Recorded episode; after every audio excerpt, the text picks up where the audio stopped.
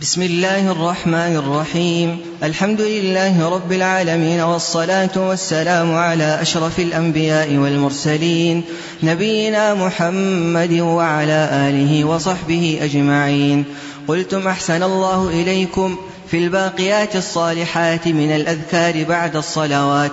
بسم الله الرحمن الرحيم. من السنن النبوية الأذكار التي تقال بعد الصلوات إذا سلم المصلي وهي نوعان. النوع الأول الأذكار التي تقال دبر الصلوات الخمس المفروضة وهي ستة أذكار. الاستغفار ثلاثة وأكمله أستغفر الله وأتوب إليه. وأدناه أستغفر الله. اللهم أنت السلام ومنك السلام. تباركت يا ذا الجلال والإكرام. مرة واحدة. لا إله إلا الله وحده لا شريك له له الملك وله الحمد وهو على كل شيء قدير. اللهم لا مانع لما أعطيت ولا معطي لما منعت ولا ينفع ذا الجد منك الجد. مرة واحدة.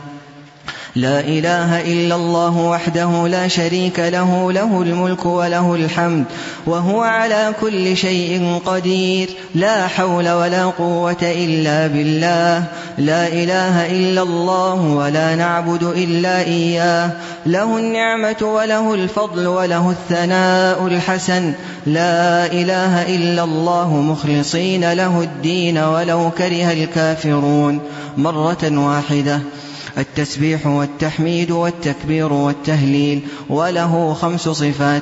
سبحان الله والحمد لله والله أكبر. عشر مرات. سبحان الله والحمد لله والله أكبر ولا إله إلا الله. خمسا وعشرين مرة. سبحان الله والحمد لله والله أكبر.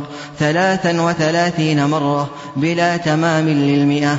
سبحان الله والحمد لله والله أكبر ثلاثا وثلاثين مرة ويقول تمام المئة الله أكبر سبحان الله والحمد لله والله أكبر ثلاثا وثلاثين مرة ويقول تمام المئة لا إله إلا الله وحده لا شريك له له الملك وله الحمد وهو على كل شيء قدير قراءة آية الكرسي وهي قوله تعالى الله لا إله إلا هو الحي القيوم لا تأخذه سنة ولا نوم له ما في السماوات وما في الأرض من ذا الذي يشفع عنده إلا بإذنه يعلم ما بين أيديهم وما خلفهم ولا يحيطون بشيء من علمه إلا بما شاء.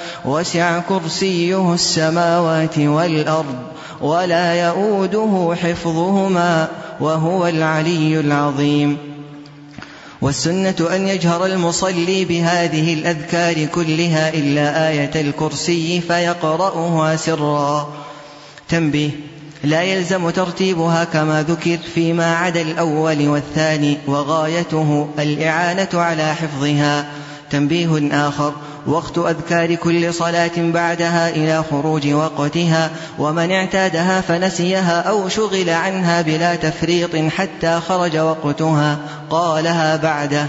والنوع الثاني الأذكار التي تقال دبر الصلوات النوافل وهما ذكران. سبحان الملك القدوس ثلاث مرات ويرفع صوته بالثالثة بعد صلاة الوتر. اللهم اغفر لي وتب علي إنك أنت التواب الغفور مئة مرة بعد صلاة الضحى. وكتبه صالح بن عبد الله بن حمد العصيمي. غفر الله له ولوالديه ولمشايخه وللمسلمين.